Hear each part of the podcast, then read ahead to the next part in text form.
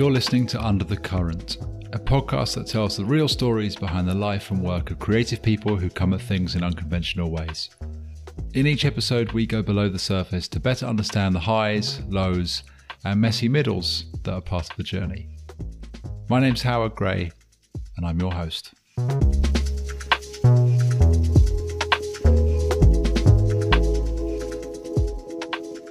Starting a new company? Let's be honest, it's hard. In the midst of a global pandemic? Yeah, definitely hard. Compared to a decade ago, there are now far more places to get support in those early days. But Andrew Hutton and the team at Day One feel there are still some gaps that urgently need to be filled. With the belief that entrepreneurship is going to be the most important skill of the 21st century, Day One are seeking to rethink the way early stage companies get built. Going beyond the narrative of venture capital as the be all and end all, and to support all kinds of founders who are focused on outcomes, not just achievements. In this conversation, we get into challenging the conventions around building early stage companies, the identity shift when becoming a founder, how to focus on outputs first, and understanding which game you're really playing. It's time to go under the current with Andrew Hutton.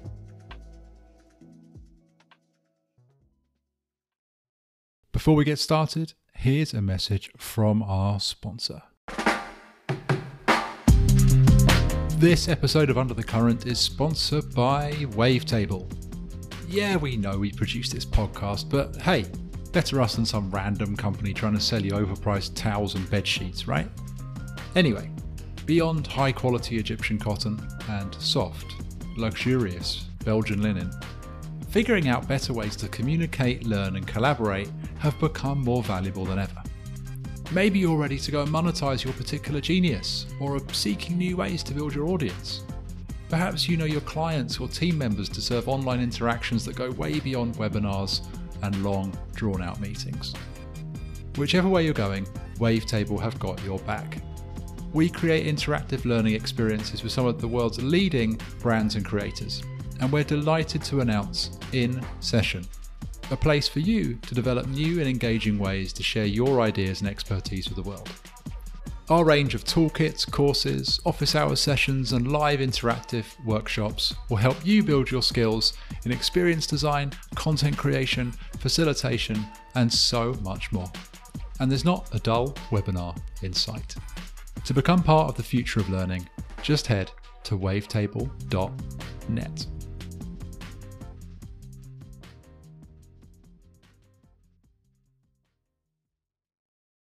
Andrew, welcome along. Uh, where are you coming to us from today? Howard, thanks for having me. I am here in snowy Brooklyn. Out the door is a nice, pristine patio full of snow that we haven't trodden in. It's like a snow globe here. We uh, stay inside and see the white snow outside. I'm also in Brooklyn. It's starting to melt here a little bit, just we, a little bit. Our patio happens to be, we're on the ground floor of a decently big building and our patio is never in the sun, especially in the winter, zero sun. So we're gonna have snow until like April, like when so it gets nice. You're, you're blessed with the picture perfect winter wonderland for about four months. Exactly, oh, slightly longer than most. Um, yeah, no, no slush. We were out out yesterday on the other side in the in the real world, and it was slushy, and it's starting to uh to get New York, New York like. Other, than slush, slushing around, uh, what have I interrupted you doing today? Just another day. Um, feels odd. We're recording this uh, the week before Christmas. Feels like another week, even though it is uh, Christmas very soon. Um, but uh, no, we happen to be. I was just reflecting with my team. Um, we have a small team of five, and I'd love to get into. I'm sure that's where we'll get into. But um, you know, we had a Monday kickoff, and it, it, there was a moment to say like, "Hey, the last month a month ago we had another milestone. We finished our first program and it was nice to sort of sit back and be like we kind of knew we had two months between programs one and two. And so to today ish we took a moment to mark the middle of this like in between time and we we set out for ourselves decently ambitious goals for what to do in that in between time. And it was nice to say hey we have a lot to do but we're on track you know? Um, so kind of as we go into the whatever the next two weeks are. You know, some people will be off, some people will be on. Um, it's uh it's good to look back. You know we're a startup living literally month at a time.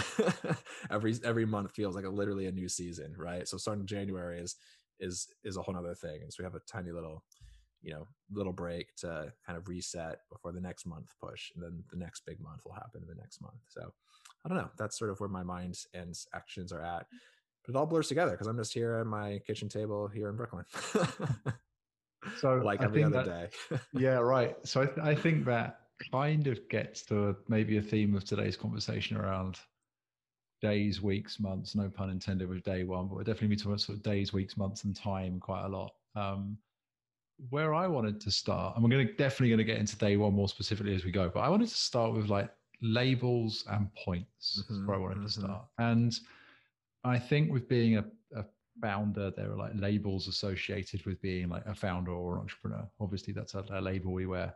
Uh, and there's also like labels around like, are you funded by VC? Are you not funded? Are you bootstrapped? That's a label. And then if you are funded, there's like these sort of points that are kind of somewhat arbitrary sometimes of like what what is like a funding point and what's a milestone and all this all this kind of stuff. And I think they're in place for a reason. Um, but I wanted wanted to start with talking about why you think this is so prevalent, like kind of in the social, in the kind of constructs of entrepreneurship and particularly in tech, but more generally. Yeah. And maybe what maybe what you see as being like some of the issues around like labels and points and everything being quite sort of binary, I suppose. Yeah, I think um I I mean I love this topic. I I, I think we're living through a bit of a, a shift and hopefully we can, you know, contribute to the dialogue and push it along, which is um, there's there's you know at least in the early stages of building a business and i almost wrote this a little article over the weekend called let's rethink early stage right? Um, and this might be a little i didn't get to finishing it so it's it's still unformed thoughts but you know early stage investing means something but it actually means a whole lot, right? Someone could call themselves early stage as an investor and be a Series A investor, right? It's all relative. It's earlier than the rest of the funding rounds. Yeah, duh.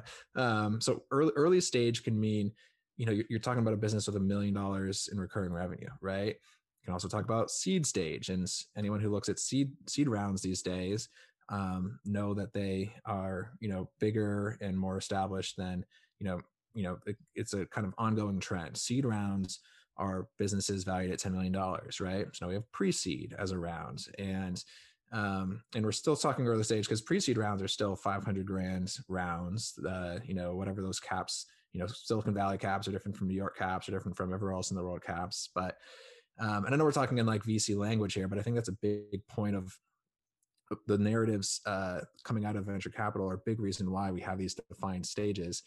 And and yeah, early stage means one thing to venture capital, means many things, but it means those things to venture capitalists.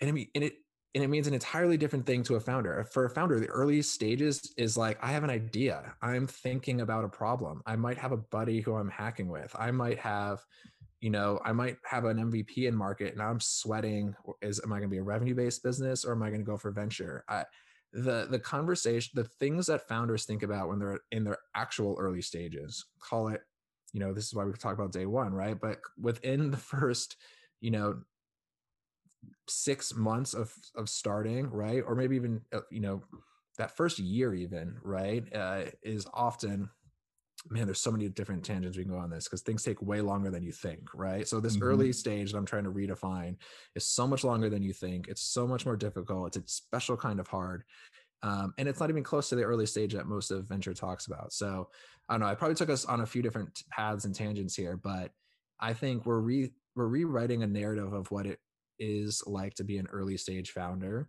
and uh, you know, it's optionality. It's starting from a place of sustainability. It's deciding. It's actually not deciding if you're going to bootstrap or be a venture backed founder or have a side hustle. It's recognizing that it's going to be emergent. It's going to, you know, maybe some inflection points along the way will push you one way or the other. But um, yeah, you as a founder don't have to follow one path, and just knowing the options and the ways to do it is just going to create an explosion of activity for entrepreneurs.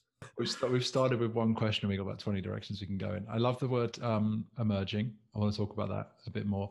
But so this idea of like these points, I think you make a really great point about um, early stage being not as early as often people think it is, or sometimes later than people think it is. Why do you think these kind of points, these preset points exist? Is it just for convenience for the investment community, or is it just an easy way to kind of box people into into groups? Like, you, and obviously you've got backgrounds working in investments. So, like, what, yeah, what's the, the reasoning behind though that setup? Someone should definitely join in and add to their thoughts to this conversation because I'm a participant, been around venture, came out of a startup studio, which is a venture firm, but you know, I was never an investor. And the simplest way that I could explain it is is yeah, funds set theses that have a decently long lifespan, right? A 10 year funds, three to five year investment window. Um, you know, they spend a year raising it and and they're pitching a story they're pitching a we do this thing. And that thing includes uh, you know thesis around i want to see companies at this stage with this traction. I write this size of a check. This is what i expect to happen. This is how many winners i expect to get. And yeah they sort of they define a thing so it creates you know points and like all industries um you know maybe the the good models get copied um there becomes a bit of a a narrative or even just a, a, kind of going to what people understand therefore you kind of pitch the same things right? And so it's it, there's a reason that's like the idea of like raising two on 10 or two on 12 is it kind of is a statement that people get and you know it, it's almost like it's like shorthand right? It's literally like a stereotype. It creates a heuristic of like oh that's where you are. One it's like a you understand the lingo so we're on the same page but also yeah, it just kind of like reduces the mental complexity of of where folks are. And so um, so yeah, there's probably a I won't there's probably a little bit of laziness in that in the sense that it's what everybody people are going towards the kind of known thing versus trying to define new stage but it's also probably the efficient smart way to talk about hey i invest here here here right um, but the most pernicious side of all that pernicious is probably the right word it's not good is that it leads to it's an investor first framework of thinking right it's not because the founders hit those points and do these things right it's very much how investors invest and what they're looking for in in startups and um yeah and it's created this ecosystem where it's it's it's like hot and sexy to break into VC, right? It's like I want to be a solo capitalist. I want to be the one writing these checks, and um, in the end, venture is a tiny industry and, and founder you know being an entrepreneur is is dwarfs it in terms of in terms of size scale and just the number of folks out there. And so so yeah i think it's time that folks find these different well i don't know uh, that's probably why. Um, i think there's probably other ways to con- to construct the, the the the journey. So it's maybe less of a point less of a label and more of a and more of yeah a journey that people are going on and they can uh you know make their own way. Yeah and i i want to dig into this idea of early stage a bit more because I, I think it's easy for founders to get pulled into that kind of point based or label based way of thinking which can be helpful sometimes depending on what you're building but i think a lot of the time it can be confusing disempowering. It can maybe even contort or distort the venture into something different. And I think you made a good point right at the start about like what does early stage actually consist of? And there's so much in there. And when we think about kind of the traditional investment points or stages, early stage actually a lot later than early early stage. Can you can we dig into like sort of pulling apart some of the pieces of those early days yeah. what, what you what you've seen and what what you think it should look like. Yeah I, I i would say you're right. So you're getting down to where the rubber hits the road and and what does a founder do to play into these points into these milestones that are sort of stated? You know i think most folks recognize that there's a lot that happens before seed right? Seed used to be the first um, and now seeds are a kind of you've made it milestone um, with plenty of action and investment happening beforehand. So, you know, I don't think folks any longer are quite saying that's where I'm going towards when they're early, right? They don't they they recognize there's there's a lot to do. So the idea of a pre-seed, and, and to be fair, before that, it is a little bit there, there's there's a little bit more diversity of what someone's path might take, right? The idea of a pre-seed round is not quite as structured as the idea of a, of a seed round.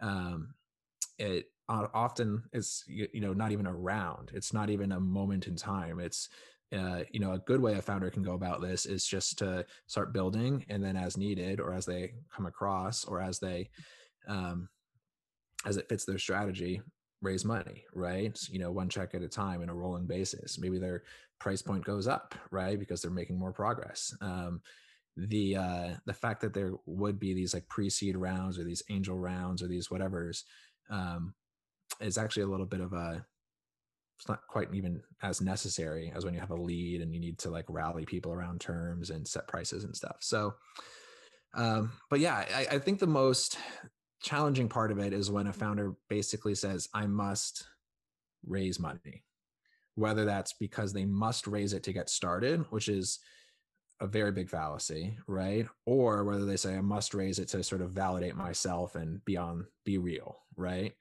Um, and they, they, both would kind of get in the way of what a founder would otherwise do, right? So, in the former, if you think raising money is the first part of the journey or is anything but a kind of an outcome of otherwise good work and showing promise and progress, then then then you're going to kind of play the wrong game, right? And um, you're going to think that life is about getting to know the investors. Um, you're going to, um, yeah, probably stay in idea lands and not get building and not get started on your stuff. Um, the the folks who break that mold are the folks who are natural builders right? They are folks who kind of feel empowered. They don't need anyone's help or dollars to go hire the people to go make the thing because they're makers they're builders. What i'd say to that is everyone can be a maker or a builder today. There's so many tools um, whether it's you know coding with no code right and building technology without having the code or you know you can you can get a supply chain set up and make a product and use free design services and sell it on Shopify. Um, again, like there's there's ways to like the capital requirements for getting started are so low that it's there's very little real barriers. So um, so yeah, if, if founders aren't starting for that reason, that's a shame um, because you should get started and you can. If founders maybe and maybe I, have said that out loud and I'm and now I'm thinking to myself, maybe no one believes that anymore. So let's hope we put that one to bed, right? People get started, it's possible, let's do it. Must you raise money now? That the, that second point, right? Must you, or is this like the thing that you do when you're successful, right? Um, I'm excited that a lot of folks are getting the word out there that you don't need to, especially if you're successful in small ways, right? If you've taken that mindset of I can make, I don't need money to get started, um, whether you're working on a side hustle, whether you find yourself having saved up a bit to go take a shot at this, if you can turn a business on and be profitable and or have cash flows, um, you you have a lot of options. The world's you know you can do a lot of things. The the crux of a business is still building something people want, right? Um, there is still, whether you're venture or not, that elusive product market fit moment, right? I've got something that the world is pulling it out of me out of you the, into the from the business into into the world. And yeah you know startups are funded to be these machines that are meant to learn enough to find product market fit. What if you were a machine that could find product market fit unto yourself right? What if you were able to experiment try things ship things and see if you've got something? And you'd never go all in until you've got it I think that world exists. So um, at that point, you don't need to be a funded startup or will never ever need to be a funded startup. Because if you have product market fit, again, like I said, the world's your oyster for, for ways that you build and grow this in a slow and steady way, other kinds of, of funding, or go for the moon and, and, and raise venture. So, so yeah, it's, uh, I, I those are those are ways that are, are, i'm not you know the first to think of these paths. I'm watching them happen. I'm seeing people talk about them. Um, and uh, yeah maybe i'm sort of like you know chasing ghosts here it's no longer this sort of going paradigm but i think it still is and i think it i think it does dominate. Um, maybe we'll, we'll put the the nail in the coffin after this chat. You and I, Howard, we're we're shifting the whole ecosystem. We will, we, we will see. We will see. um, we'll see what emerges, which leads me to the word that you used around emerges, emerging. I think that's a really interesting word, and I think going back to the idea of labels and points, that doesn't always account for the word emerging. Hmm. And I think at early stage, when we're talking the early stage we're talking about, like so super early when things are just gestating or brewing and there's not a thing there yet. Um, maybe there are things like risk appetite. Maybe we need money, maybe we don't. Uh, self help, mm-hmm. confidence, mm-hmm. learning how to use tools. Like all, can you can you speak about from some of the stuff you've seen at day one, the things that emerge in this early stage that aren't that can't be sort of hit to a point. They're more fluid and textured than just like nailed to a particular point or stage. Yeah, honestly, so much of it in reality nothing is nailed to a particular point or stage right? It is inherently outcome driven it is inherently it is you know the activity and what you are all the proof is in the pudding right? Do you have customers? Do you have a product? Did you go do it? Do you have the can you show it? Um the uh but the other real construct in there and emerging um that I think a lot about is like like founderdom itself. Am I a founder? Right. That's where it starts. Right. Um, and that's actually just a big big mental switch. Am I one or not? Um, to be fair, it's like product market fit. You know it when you feel it. Like you will feel you will feel being a founder, and you will look back and you'll be like, "Huh, I didn't have those feelings before. There was a time where I wasn't, and now I I am." Um, I'll tell you, literally, with building day one, now that I am this far into it and know what I'm feeling that are evidence of founderdom, of being a founder. Um, there were times when I was early days, early, early days, when I was just throwing the idea around with people. Um, I might have said, I'm thinking about a thing and it might not have had a name or it might be called day one. And those feelings were not there. Right. So um, there is a sort of, there, the, there are thresholds where, um, where you will not be able to avoid being a founder and entrepreneur.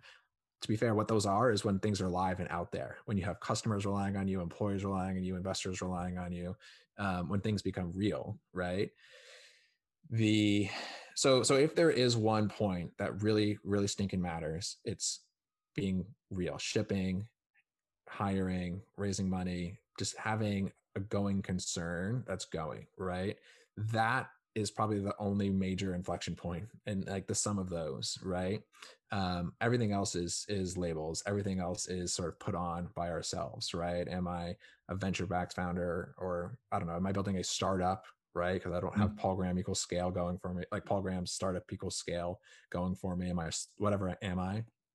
So so yeah i mean people have all sorts of frames for whether they're an entrepreneur or not yet, or they're going to be. I'm a future founder. I'm exploring it. I am it.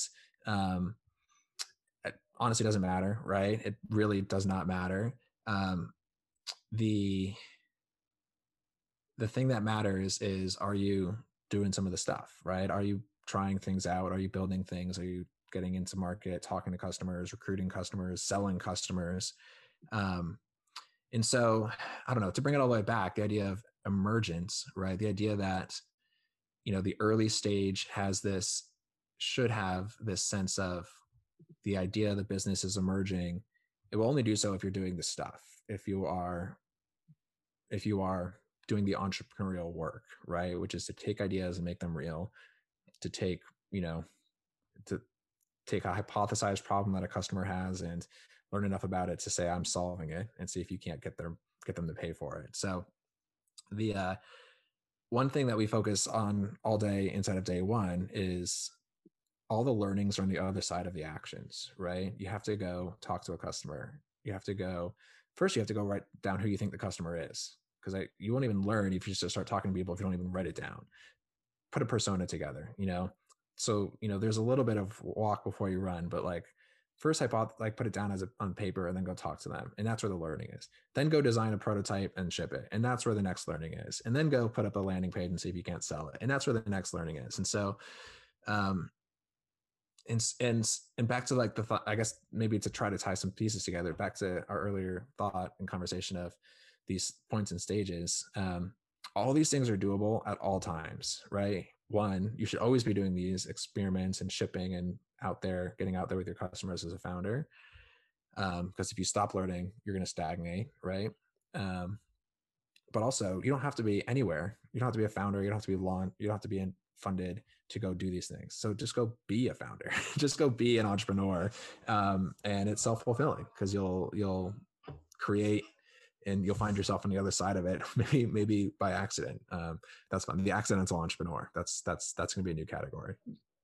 If i if i can try and sort of summarize the last couple of bits we've been talking about it's there's a there's a big early stage that comes before the kind of uh, traditional early stage i'm using quote marks and that is off there's a lot of emerging stuff in there.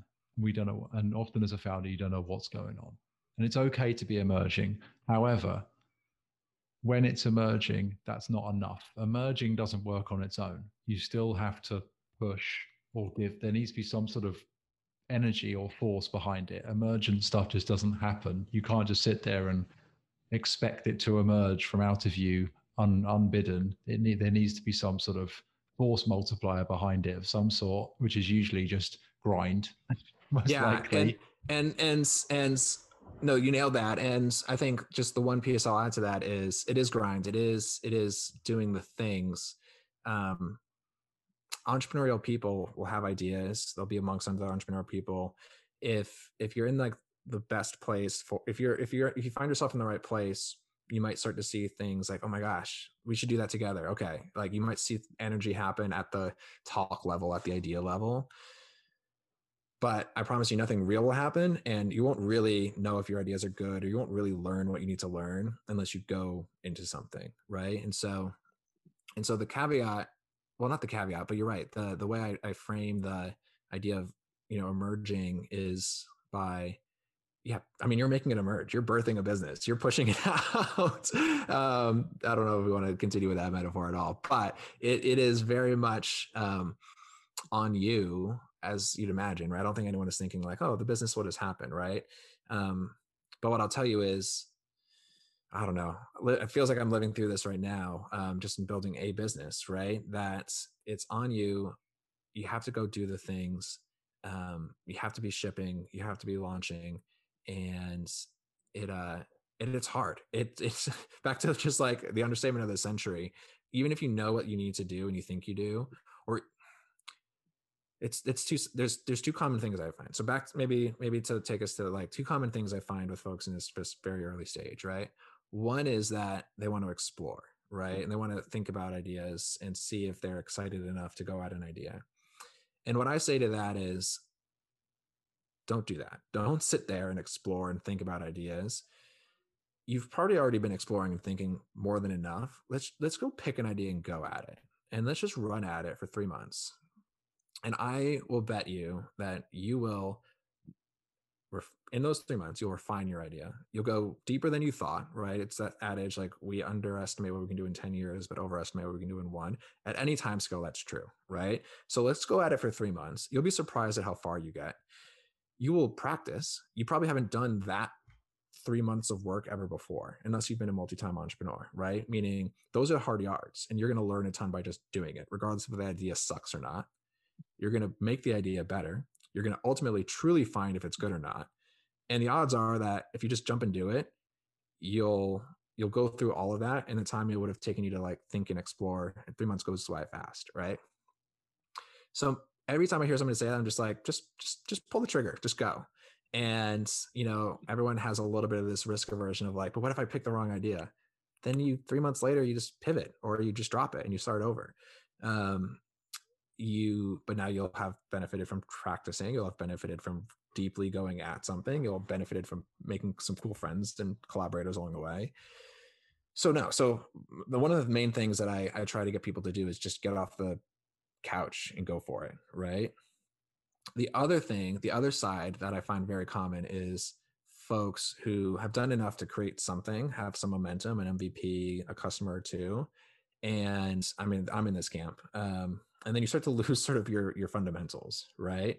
Um, and this is where you you really wish you had just a drill sergeant kind of keeping you to task um, staying thoughtful out of you know keeping yourself from making this assumptions about your next thing that you were hopefully prevented from making about your first thing right? So you validated your assumptions or you invalidated your bad assumptions you um you were very action oriented you were staying very close to your customers and you know listening with open ears versus like wanting to hear what you you know think you you want because your your product is live and it must be true right? In fact i'm fam- i'm familiar with that one for sure. It's probably harder to be honest and thoughtful once you're in it because now you have a hundred other things to do as well. So why should you be talking to your customers every week when you've got to you know do one-on-ones and manage a team and just like make sure people get know make sure people pay you and you're like chasing that down and you know all the ancillary stuff of building a company get in the way of running a good of being a good entrepreneur and um and the, the reality is you're far from out of the woods right? You are so far from out of the woods. Um and so i think actually that's one of the most dangerous points of being an entrepreneur and i'm not and we have i have i'm not even trying to map this to like a stage of funding or anything that's usual nomenclature right but that that moment where you've got something and you aren't there yet is is the toughest because it's all going to stack up and you're going to get distracted. I'm kind of feeling that, to be honest. We were talking about that even before recording, right? Yeah. I'm just in the middle of it, so I can empathize with all the entrepreneurs who are, you know, needing to uh to kind of go through this phase. Um, so uh, we're we're going to get into prodding and probing into your inner psyche around day one shortly. Um, but before we get before we get there I'm actually remote. So the, the first point you mentioned about the sort of three, go chase something for three months, go do the thing, just go and do it. Um, I'm reminded of one of my favorite podcast hosts is a guy called Brian Koppelman, who's the showrunner for Billions and wrote Ocean's 13, a bunch of other screenplays. Um, he runs a great podcast and, and he talks about like, for, this is kind of for creative professionals, but I think any kind of entrepreneurial endeavor this applies to, like go ahead and chase your dreams, fine, but you have to do it with rigor you have to do it with rigor. And it's and I think a lot of people get caught in the I'm going to go chase my dream, but forget the rigor bit. And I think the rigor is what you're getting to around like the just go like hard yards, heads down it for a bit and see what happens. And I think that's the thing that we can easily forget. It's really easy to forget that. And it kind of segues into what I wanted to uh, ask you about next, which is inputs and outputs. And the diff- particularly running something like day one where you see some people coming from maybe entrepreneurial backgrounds some people maybe coming from kind of corporate backgrounds can you talk about the difference between uh, regular jobs i'm using quote marks um, and kind of entrepreneurship and like in, how inputs and outputs sort of shift yeah. mindset shift it's it's the biggest shift and it's if if if thing number one as an entrepreneur is just to like be active be rigorous go do the things thing number two is recognizing well th- that's the how. This is the why. This is the why right? So in every in most normal jobs most you know corporate jobs air quotes there uh, also in school right we are rewarded on getting the inputs right we're rewarded on doing the thing well um, and you might be like no i do the thing and i get the grade. It's because they're they're so closely tied right? Um, you you run a great meeting and your boss sees it and you know you've just kind of leveled up for promotion next year right? You um, run great reports and ultimately especially in the context of business you know the outcomes are at the bottom line of a balance sheet and in most businesses um, you're not really that rewarded on it right you, you, know we all know that you can do a great job while a ship sinks and like make a career out of it right um, it's because you're not an entrepreneur. you're rewarded on the inputs and the outputs don't quite matter to you. Being an entrepreneur is just the is the complete inverse of that situation where your own the outcomes matter to you wholly. You are only measured on the outcomes, whether your business starts to become profitable, you have happy customers. I mean, the bottom of it, do you make money, right? So you are wholly in the money and relying on, you know, the outcomes matter but unlike before, where you knew, you know, you could maybe kiss up, maybe do the right stuff, and the inputs kind of led you up the ladder. At this point, you have no idea which inputs will get you those outcomes because you're doing something brand new. It's not a system, a game to be played, right? It's not that if you study more, you'll get a good grade and, you know, teacher will love you. It's you might study more and realize you were literally studying the wrong thing, right? You might be focused on a, a specific customer and realize it's the wrong customer. You might have a value prop or a price point that's wrong and everything is a variable right and so you don't know what's going to work but the outcomes matter all the more. So it's a total mental shift that will play with you because you'll you'll the thing that i find and again I, I fight this all the time is is is it erodes your confidence of what to do next right? You have all these you literally have a whole menu of things you can do. You don't know which one's going to work and the only thing that matters is that it works. Just just imagine staring that in the face at like every day at every interval right? What do i do next? I'm not sure it's going to work but it better because my livelihood depends on it. Um, that quandary is what leads us back to the first thing right? Well the only way is to go fast and hard and to try things. If you overthink it you're not going to know whether it works right? So you got to pick one of those options those unknown options. You got to do it see if it led to the outcomes you wanted. And if it didn't, you better hope you went fast enough that you have more shots in in in the in the tank, right? Um, and then when it starts to work, that's when you start to double down. You can repeat, um, but you're gonna have the next challenge, right? Um, those those early things that worked will start to not work. A competitor will come in, life will change. You'll run out of that market, whatever it might be. So, so yeah, it's uh, it kind of is a construct. The idea of you know you you, have all these inputs, you don't know if they're gonna work that defines your life as an entrepreneur, right? You better be ready for that. You better be ready for living through massive uncertainty. Um, and and I don't know. Sometimes you, I don't wish you, it on people. Oftentimes it's tough. Were you ready? Were you ready for it? I we'll see. we'll see. We'll see. Um, I think I'm uh I mean, it's it's kind of a known bad situation that you know founders have poor mental physical health right um that it's it's it's sort of a undercurrents of like what's eating. It's like an externality that's not accounted for and um i'm probably at the average which means not great in terms of of what it does to you um in uh in managing the anxiety or like the extra work it takes to do these things. Um it's tough to square because in the end if you're doing something properly new and you, you're you know that equation that's going to work input to output isn't known you're going to try a lot of stuff and it's all going to fail. So you have to have like the ability to gear up for failure come out the other side know what you know know what you learned or hopefully learn a lot try again. Rally a team maybe rally yourself um, you know you have to deal with failure that's thing number one they talk about that a lot but you have to be able to deal with it. You um you can't sit in the indecision right? Indecision will kill you every single time. And so just make decisions right? And again the hallmark of an entrepreneur is making decisions doing things learning quickly. Um i cannot remember who, who said it that put this idea in my mind but there's two types of doors doors you can come back through and doors you can't. And there's very few doors where if you go through it you can't come back. Those are the ones where you think long and hard right? Do you to be fair, very little is irreversible, right? But some, yeah, it's hard to reverse who you co-found with. So think a lot about that, right? Um, you can't give money back once you've taken it from an investor, usually, right? Think a lot about that. But if you can just switch your ads up next week, just go do it and learn, and then go back through the door if you've messed it up, right? So I don't know. I have little little twists like that. Sometimes might help get through the indecision and anxiety, but yeah, I don't know. Sometimes it is it is it fair is it fair to say that it's easy to think too long about the wrong doors? Yeah, yeah. If we're gonna get meta, the like the ultimate wisdom is knowing which doors are which, right? Or the ultimate, not ultimate, but like a good piece of having the right stuff is knowing which doors are which, and treating them as such, making sure other people know that as such, right?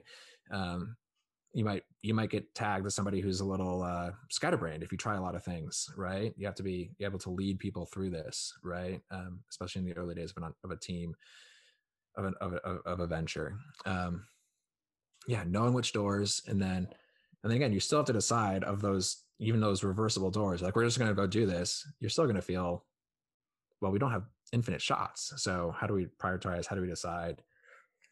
And then at the bottom of it, just to like articulate the feeling, even if you know you have enough shots to go figure it out eventually, even picking the first one, knowing it's going to be wrong is tough, right? Even just saying I'm going to go do something when it's probably going to be wrong because I'm going to do the next thing a little bit better. That's pretty much what you're signing up for as an entrepreneur. So get ready. what uh, we were talking about, like kind of rewiring, kind of inputs and outputs a bit, and like there's obviously like a whole bunch of re- rewiring that happens uh, when moving into doing this kind of thing. Can you talk about what you rewired going and becoming a founder? And maybe maybe particularly some things you rewired that you didn't expect. Yeah. I'd say the biggest thing that i'm sitting on right now and it's and it's and it's large it's less because of this experience building day one and more because of watching and helping and being in the game my previous role. So I was, you know, building ventures at Human Ventures, startup studio here in New York. Um, got to see, you know, got to journey with a lot of founders at the, the beginning when it was easy, and then got to see them and you know be a little more on the sidelines cheering them on as it got hard. Sounds like a great role, but also um, I, I did get to see how it went, and um, a lot and I saw all sorts of different founders take all sorts of different mindsets and approaches to hitting the hitting walls and things not working right? And and, I, it, the lessons didn't become clear until i sat in this seat until i was building something myself as a founder. But you know the truism the thing you'll read in like eric Ries's lean startup is that an, a, a startup a new venture is a learning machine. You're basically just trying to take enough shots on goal to figure something out that's going to work. And you're losing until you're winning right? You you are you are usually a sort of sloping to zero you know whether it's, it's a budget or just you know time. Uh, and and it's your job to basically experiment widely enough and deeply enough to go try things. So i've seen far too many founders experiment within too narrow a cone too narrow an aperture, a window of, of their initial thesis, right? So they basically set off on a thesis and said, this is the thesis, this is the thing we're going to do. And now I'm going to hustle and try a lot of things, but they never switched big enough, right? They stayed, you know, with a strong belief. So you have to be a believer as a founder. But that when that belief's too strong, you you can ride yourself to the end, right? You can ride it all the way down. And in hindsight, you can realize, well, you didn't find it in that small narrow cone. Therefore, the armchair quarterback gets to say you should have taken a bigger swing. You should have looked further afield, right? Um, I kind of sit here seeing founders both stay within their cone far too like to the ground. Uh, I've seen founders take big swings, try things, and still never find it. Right? Maybe look for a little better each big swing. And to be fair, I do, I do not have a unified theory of what exactly it looks and feels like to know you're staying in, in operating too narrowly. Because these founders probably felt like they were hustling really hard, trying a lot of different things, only from the outside to be like, but yeah, it's not going to work. And then the founders who take big swings and it still doesn't work, you're like, well, it's not, that's not the thing. You still have to do the right things and try enough of the right things. All that to say, I sit here and I think the rewiring I've had, or the thing that's gotten clearer as I build a business, is I'm trying to discern the tea leaves of are we doing the right stuff in our in our aperture? Are we are we you know and it, let's say that involves a lot of hustle and a lot of trying new things in a window, and then at what point do you say let's widen the window significantly, right? Um, I think every founder kind of lives in that. And that's one way I'm going to maybe just construe the idea of like you work on something at some point you realize it's not working. So maybe that's not quite a mindset, but it is sort of the dominating mental model that I have around ultimately what you're doing when you're building a business that once it gets going and you're searching you're from past it's going to we've made it right um i guess the the the way to bring it back to a rewiring is it's ultimately outcomes focused, right? You truly, truly have to say, if I'm not seeing what I really need to see, um, then we should try another thing, right? And not being satisfied with what you're doing. Hope is not a strategy. right? It's not going to eventually just turn around. So, um, one thing that I've seen a lot of founders get wrong is to not have a high enough bar for outcomes, right? They sort of think, oh, I'm doing the right stuff to warrant the next, you know, micro moments in the in the journey. This maybe is it happens a lot in the VC world where they say, well, I'm doing enough to get a seed round or the next round, right? Um, but you're not doing enough to like basically be a breakout.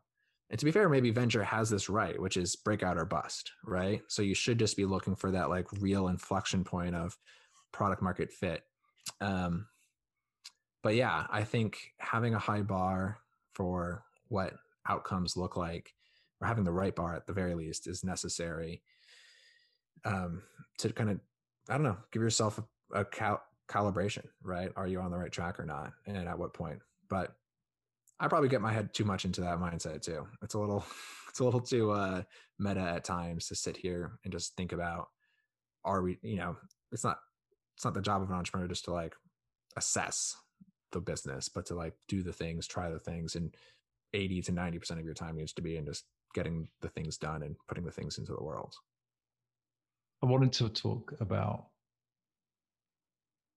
putting yourself out in the world when it's at somewhat meta level. And what I mean by that is you're building a business for building businesses. And so I think there's inevitably a degree of maybe not leading by example, um, but maybe there's also some sort of like imposter syndrome that may show up from time to time. I'm sort of talking from my own experience of being in a sort of similar space mm-hmm. to you guys, of when you're still figuring it out, but part of the premise of what you're doing is that people join you because joining you means they can figure it out. And c- can you just talk about how it feels to be putting yourself out in the world with that kind of premise that's sort of baked into what you're doing? It might not be that different from anyone putting any something into the world that says, you know, I've got your solution, right? Um, I've got your fix, right? Because at some point you're either going to s- help people or you're going to disappoint them. Um, one thing that I know that gives me a lot of con- confidence or even just sort of like a you know a safety blanket to what we're building is um is is so much of what we're doing is community related. So much of what we're doing is in conjunction with our fellows the founders that that work with us that i know so much of what we're building is bringing good things out of them right? So and so so i don't know if i'm getting to the thought of in a meta way a lot of what we're doing is already beholden in them right? Like somebody could take a decently cynical view of what we're doing and be like yeah everyone's able to meet the people that you're about to introduce them to and like do the things that's like all published somewhere isn't it? I'm like yes. Yes it is right? But it's uh um so maybe that just comes down to what I know is the confidence of when you put people in the together and you guide them through these things way more than the sum of their parts comes out. Um, so there's there's a special construct to what we're doing you know is what i'm getting at right there's a special value there's a special math to the to the value we're creating that isn't the same as just like do i use a service or eat that food and find value in it right and do i want to repeat it um there's there's and it's something that I've seen and been a part of for a while, right? So I, I've truly never been a part of whether I was teaching at Parsons or facilitating at Accenture or guiding founders at Human, where these tactics didn't do a ton of good for the people who were participating. Did it always get to the uh, like the unicorn outcome? No, often it doesn't. But it's about the journey, not the outcome. Um, so I'm not, I mean, kind of being careful not to, to in some ways state that this is just like voodoo, right? It's not just like, it's not just like, uh, hmm. we're not just, that's not just like snake oil, right? Um, if, if you've been in a community like indie hackers or YC's startup school or any of these like really big places where entrepreneurs gather, you've invariably not felt what I'm talking about, right? And so I uh, I kind of know that, and I I'm saying a lot of these like confident words, know and felt from my experience. Um, the real thing reason I know is because we did it once already and it was our MVP and all these things came true, right? The founders and the fellows were a big part of why this thing was successful. The um yeah, but like every class I've taught has been like that, right? Every workshop I've facilitated has been like that. So no, it's uh it's it's a slightly different honestly i i wouldn't probably be able to get to where i am if i didn't hold these beliefs right if i wasn't confident in me doing it and the thing we're doing actually being both meta meta in the way you described but in a way that like is is a very high floor for what we're doing right? Um versus uh versus being like a tough thing right? It's kind of the thing that i like fall asleep to, at night too of like man these are the greatest people and they're they're playing ball with us. So I, I i totally hear you on like the kind of facilitation and peer learning and community part. I think i think something that can be hard is conveying the value of that. And you kind of mentioned if you've been in hmm. certain other things you may not have ever experienced it before. And if you if you haven't if it's not tangible and you haven't felt it before it can be hard to convey. Um that's you true. you, got, you guys are what i would call non-guru based let's say. Like there is no yeah, yeah. there is no kind of say sage who is the or figurehead. You know day, day one is the brand obviously you as a co-founder are, are, fairly visible, but it's not built around you. It's built around day one more than the more than you specifically. And I just wonder how mm. you know, a lot of stuff that's online now in terms of courses, workshops, programs is is very kind of guru based, for want of a better word. I just wonder how you how you guys sort of work with that and how you see the sort of this space emerging. yeah, no, you you are highlighting. Okay, I wasn't going there, but you're totally right. The you're right. Not everybody. What there was there was one strong commonality when we were recruiting for our first class of what people were looking for. Um, and so in some ways, we actually have an amazing loop where we get to learn by listening to our applicants and our customers, right? And um, every you know to a T, folks are here for the entrepreneurial community, right? And so so our early adopters were folks who were already over that bar, right? They were there to basically get past the surface level, the noisy, whether it was a Slack group or the indie hackers or whatever, right? Um, I think that is that's absolutely still true. Um, the second cohort, we're also seeing an added layer of people who are looking for sort sort of that functional guidance, right? And it's a mix of, and it might be functional guidance first. Like I know there's you know ways to do this, again, it's out there. You can go read the whatever Sam Altman's startup playbook. It's not bad, right? Um, but the the actual down to earth guidance. So there is a come for the thing, for the for the for the value exchange, for the scratch my itch, um, and then. But I know that it's it's it's it's stay for the not just the community but the accountability stay for the momentum right and the way that we bring it out of you, right? So, all that to say, you're right. Without a guru, it's an uphill-ish battle because we're asking people to like believe in themselves. Um, that's one way we're combating it is to say like, no, but you know, because you know Andrew came out of a venture studio and knows how this sausage gets made, we can unpack that so in some ways we're becoming a little more course-like than than other communities like this to differentiate to say like this is a thing. You do this we do this. Um, and then all these other pieces that you get because the gurus work because they kind of brainwash you to opt in and then everything i've said takes over. Right? Um, and and and then like you are your own you like you you you do the work on behalf of the guru to like make yourself better to do this self self work to invest in your in your business right? And so so no we're, we're billing ourselves as being functionally better entrepreneurs uh and a lot of people are taking us up on that. So we'll uh but again and then, and then i know we are better and you can be better by us getting it out of you. So we're gonna kind of win on two fronts i think. At least i don't know. That's the grandiose way to say it. when we talk about the horror of trailing off, I think we talked about it through. I think there's a couple of things uh, where it came up when last time we chatted, and I think one was around product hunt and launching, and there was some sort of misconceptions around like what a launch is and like the stuff you guys learned from that. And I, I think we when we talked about the horror of trailing off, I think it's I think it related to when you're putting things out there, whether it's like marketing things or applications or whatever it is, like there. And I think for any founder, even when something starts to work and you, you sort of mentioned you double down on it, mm-hmm. but what happens when it starts to trail off? And like there is the horror of like the first spike and then it just starts to kind of ebb away. Can you can you talk about that and maybe also like talk about your experience of like launching on Product Hunt and what you've learned doing that? Yeah, yeah.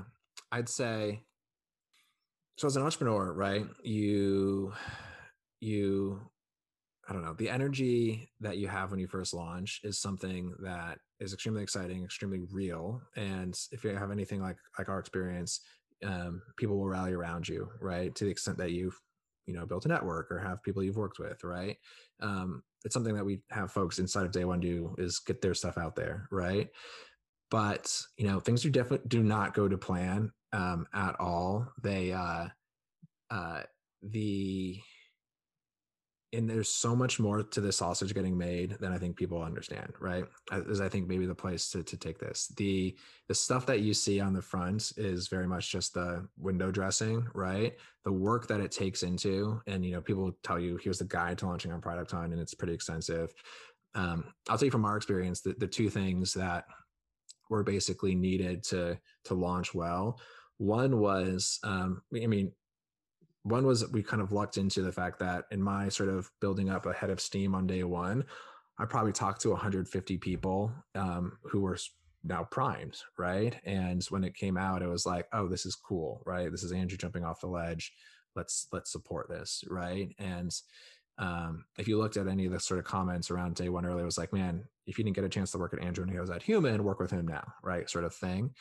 Um, it took a ton of work to get get those people like warmed up and teed up, and um, and it takes all that work to do it again or again, and it's hard to squeeze that same lemon, and so um, and get the same juice out of it. So so yeah, every, everything you do requires you know so much behind the scenes, and it's been hard to repeat that because we haven't been able to invest in those same things. We don't have the same like newness.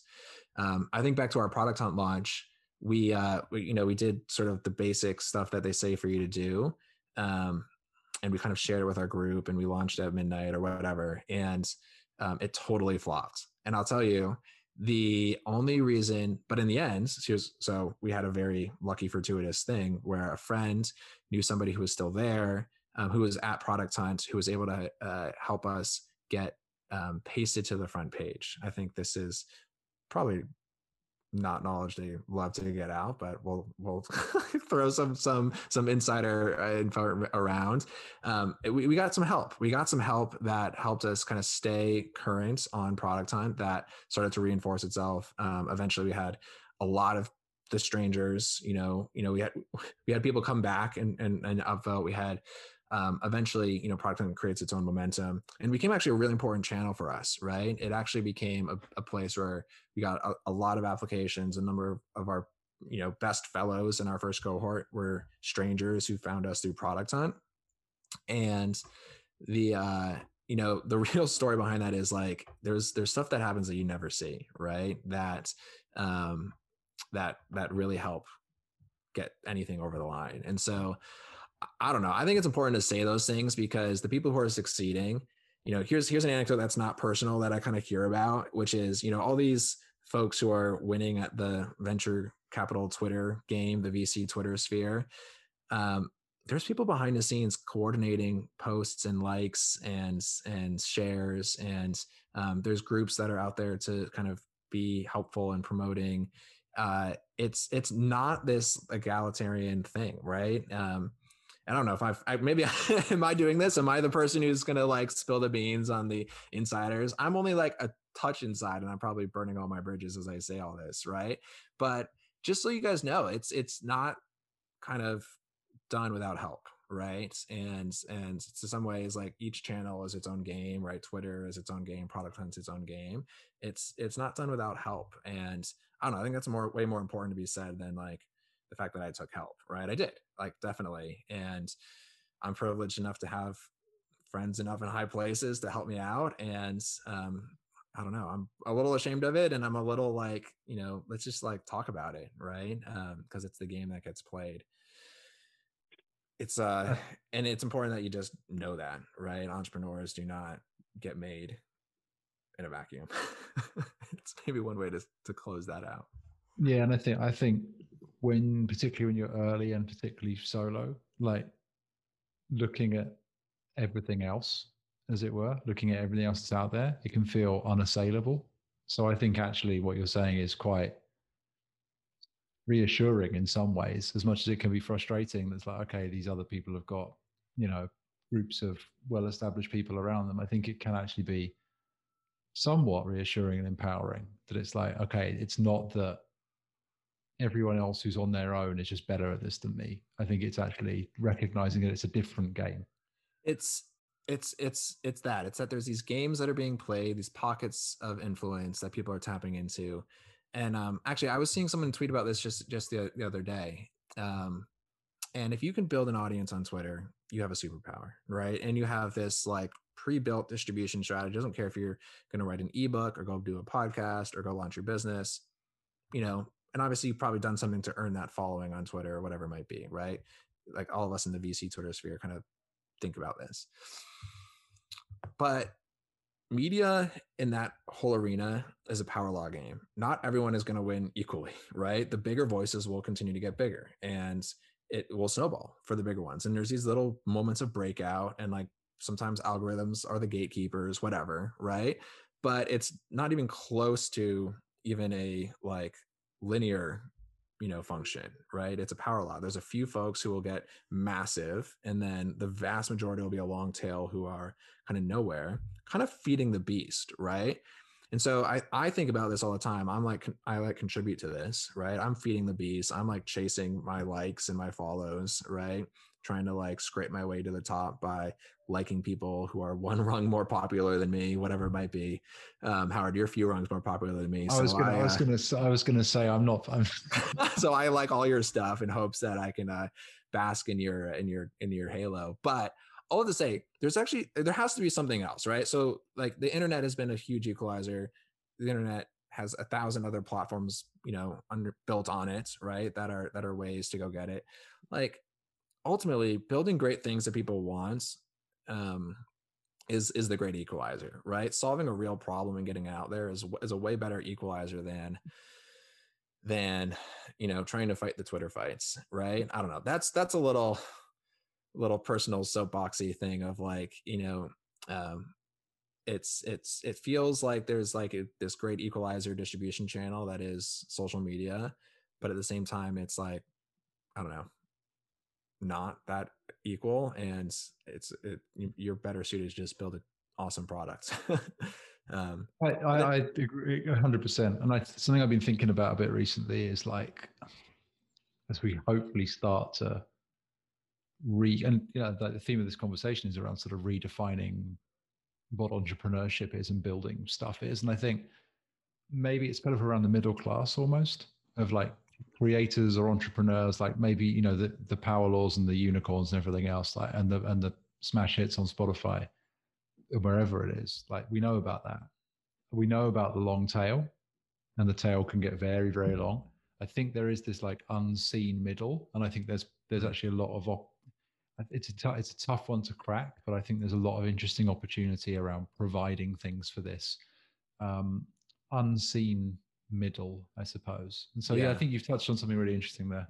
Yeah. And I, one, one other thing I think I'll use that construct to kind of give a piece of advice that I think is important, which is I mentioned this sort of offhand. It's going to, everything you're going to do as a creator, as an entrepreneur, is going to take way longer than you think, right? Every narrative makes you think it happens fast, right? Like just go watch the social network, the movie. To be fair, early days Facebook is the outlier of outliers of outliers, right? But even then, it probably took you know years. It took years that the movie makes seem like happens in two hours. Anyway, it will take longer than you think, straight up. now imagine that your journey isn't just like a linear version up that's going to take a long time it's going to also follow a power law right if over time you sell, sell to a few customers who then tell you about you and you build a little twitter following and eventually you might get big right um, and and and if you can survive and grow that long it will start to you know it'll look like an exponential curve um but how do you like survive and live that long that's you know, instead of thinking I'm going to go follow that hockey stick and use venture capital to fuel me along the way or die trying, it, you can have that same hockey stick at a slower trajectory if you can just stay the course. And so, a provocative thought is how do you how do you build from a sustainable place? How do you build from a place where you're actually getting something created, valuable, but in a way that sustains yourself, right? Whether it's now a, a night job or a side hustle, right? there's ways that that's unsustainable. You might, if you don't sleep enough, you're going to die, right? If you don't have enough other things going on, taking care of yourself mentally, physically, socially, that's not sustainable either. So it's not just financially sustainable, although that's generally the first one, right? But if you can find a place where you're building sustainably, you will accrue to yourself those power law wins. They will compound over time and and you'll get there, right? So I don't know. Let's make like an axiom out of it, right? Build sustainably. Find yourself a spot where you're continually building into something, a business, an entity, in a way that will never run out, right? You find it fulfilling enough. You're doing it in your off hours. You're you find a way to carve out some time in your job because you work remote and your boss doesn't know what you're doing. You you know other ways it happens is you get supported by a partner, right? Other ways it happens is you maybe save, right? But if you if you can build sustainably and you then you there's so many cool things that happen from that right? You are in control right? You're not beholden to go a specific direction or go as fast as an investor would want you to. You um there will be something amazingly freeing in your gut if you don't have investors breathing down your back right? Um, I, i'll tell you if you can get to sustainable and just start to find success you will be a far happier person than if you have to ride through whatever those years are of like venture capital growth or or even you know taking on debt to fund a business right? Which which i think a lot and i think you yeah. touched on it in a, in a couple of ways and i think yes there's a financial thing that's what most people think about but there's also the use of resources. There's literally sustainability like are you are you using resources in a sustainable way? Are you sustaining your health and mental well-being? So there's actually like a lot of different angles to look at it from and i, I suppose maybe the offering we're making to people here is think about how you can build sustainably and look at that concept through whatever lenses appeal to you. So I think there's a few ways you can think about it, and I think that I think that's a an appealing thing to consider because mm-hmm. I, I agree that the burnout and unsustainable nature of building a thing is is very real, and so thinking about that to go all the way back at the earliest stage you can, I think is a really valuable thing to think about. That's exactly it, and and if we can just retake that back, right? Early stage might mean building slow and long, right? For the long term. Early stage is when you're, yeah, just putting those first few things into the world. Heck, what I said earlier about going hard at something kind of isn't sustainable, right? So we have, we have to find the middle ground here between like building sustainably and like getting things shipped, but not burning out. And what I think is a real important piece of just like go into something, right? It goes in stages. Maybe you go into something until you find it, and then you find yourself building sustainably, right? Um, but in some ways, it's just a fun mental thought experiment. What happens? How could you do this without any investment? How could you do this without anyone kind of needing to say yes to you? And then go get creative, right? And it's about knowing yourself as well. So like the hard thing is you can go hard if you know you're able to do that without breaking down. Yeah. Or you can go hard up to X point, or I can go really hard on a Tuesday night. I can go, seems to be a great conditions for me, and then I can rest on Wednesday morning or whatever it is. And so I think I think it is partly about knowing thyself as well. Absolutely. I know. I know we've only got a couple of minutes on the clock. There's a few. I, I wonder if we could do Wiz do a little sort of quick fire just to finish things up, if that's okay. Let's do it. I know you you got places to be, um, but we, I think we got five. We got five minutes. Um, can you share a few skills you've built in the last maybe 12 months that have proved to be maybe surprisingly valuable to you as you know, particularly as a founder going out and building a thing? What skills have you built? A few things that I know I'm using a lot more are I'm getting my salesperson hat on, my marketing hat on, thinking, you know, I will probably be able to call myself good at marketing when this is all said and done. Either that or we'll literally die trying. Um, I uh, I think that I think again, I don't know, man. You're catching me in the hard middle. it's hard to think positively of what skills I'm I'm tapping. Um, I think my coalition building um, is something that has happened. Um, maybe that's the number one thing that got us even launched is is a lot of people coming around and um, you know it's almost nothing more than showing like energy, passion, and a willingness to bring somebody along and into it and ask. The nature of the business helped that. We asked a lot of folks to be mentors and, and help out. Um, so yeah, coalition building and marketing, two sides mm. of one coin, I guess. I like that. Yeah. Um, so there's a concept by uh, Jim Collins, I think, the author. Um, he he measures all his days from plus two to minus two. So minus two, minus one, zero, plus one, plus two. I've been using that for like the last year in my morning pages every day, like rating the day previously on the scale of minus two to plus two, with minus two being a bad day.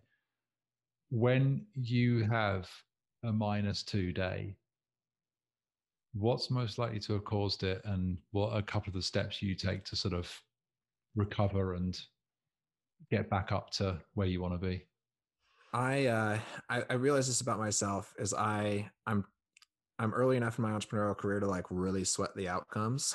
so if there's a, a, uh, string of days where you know we don't see a lot of applications come in, or if I have an interview and somebody sort of just like shoots me down, um, they like don't really like what I'm doing.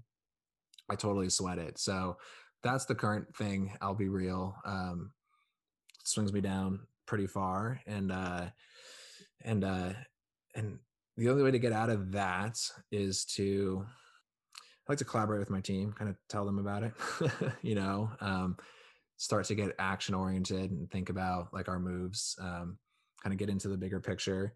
Uh, you know, it generally, it almost certainly is the case because we're, you know, not out of the woods, right? In the in one big picture, right? How we're thinking about, you know, getting ourselves that product market fit. And so having things that are needle movers in the pipeline is important, right? So um, saying, okay, we're going to focus on the next big thing. And coalition, and it sounds like coalition building with the team, right? Like you go back to that that coalition, which yeah. is already there. Yeah, that's important, and just like getting other people on the phone too, right? You know, being in your head is never a good place to be last thing before we close up, because I know you got you got to jump. Um, any other words, advice, thoughts, suggestions, complaints, and, and anything else you want to share? Anything that I haven't asked that you wanted to get into? Before no, I, I I think it takes longer than you think is the number one piece of advice that will start to like shake up your thinking about your entrepreneurial journey. And then at the same time, the corollary, you know, nothing is discovered one decided at the surface. So go deep. If you can figure out the way to live in that tension, you're great, along with probably everything else in the middle. Um, I mean, we're building day one around this premise because we're living it. We're actively building with entrepreneurs. So if you're not joining for cohort two, which is coming up, and you join for cohort three, it'll be you know that much more exciting. Um, come along and build with us. It's uh, you know, we're building the, the I don't know if the next big thing is where I would say it, but you know, we're trying to change the game for early stage. So that'll be my plug at the end of this. If you've waited this long, you're a trooper to the audience. And uh and uh please come find me because i think we're kindred spirits at this point. Living in the tension. I, I, relate to that for sure. Uh look this has been great. As always i love talking to you. Uh thanks for taking the time. I know you, have got to bounce because you i think you've got interviews coming up exactly. I get to talk to some day one uh potential applicant fellows which is the best part of my day all right i'll let you head. Great to talk to you man and thanks, see you soon. Talk soon.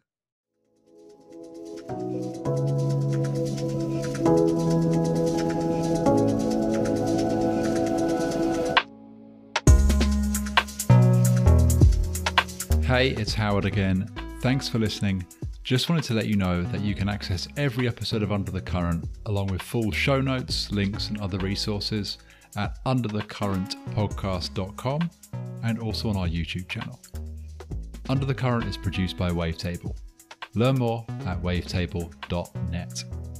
Thanks again for tuning in. We'll see you next time.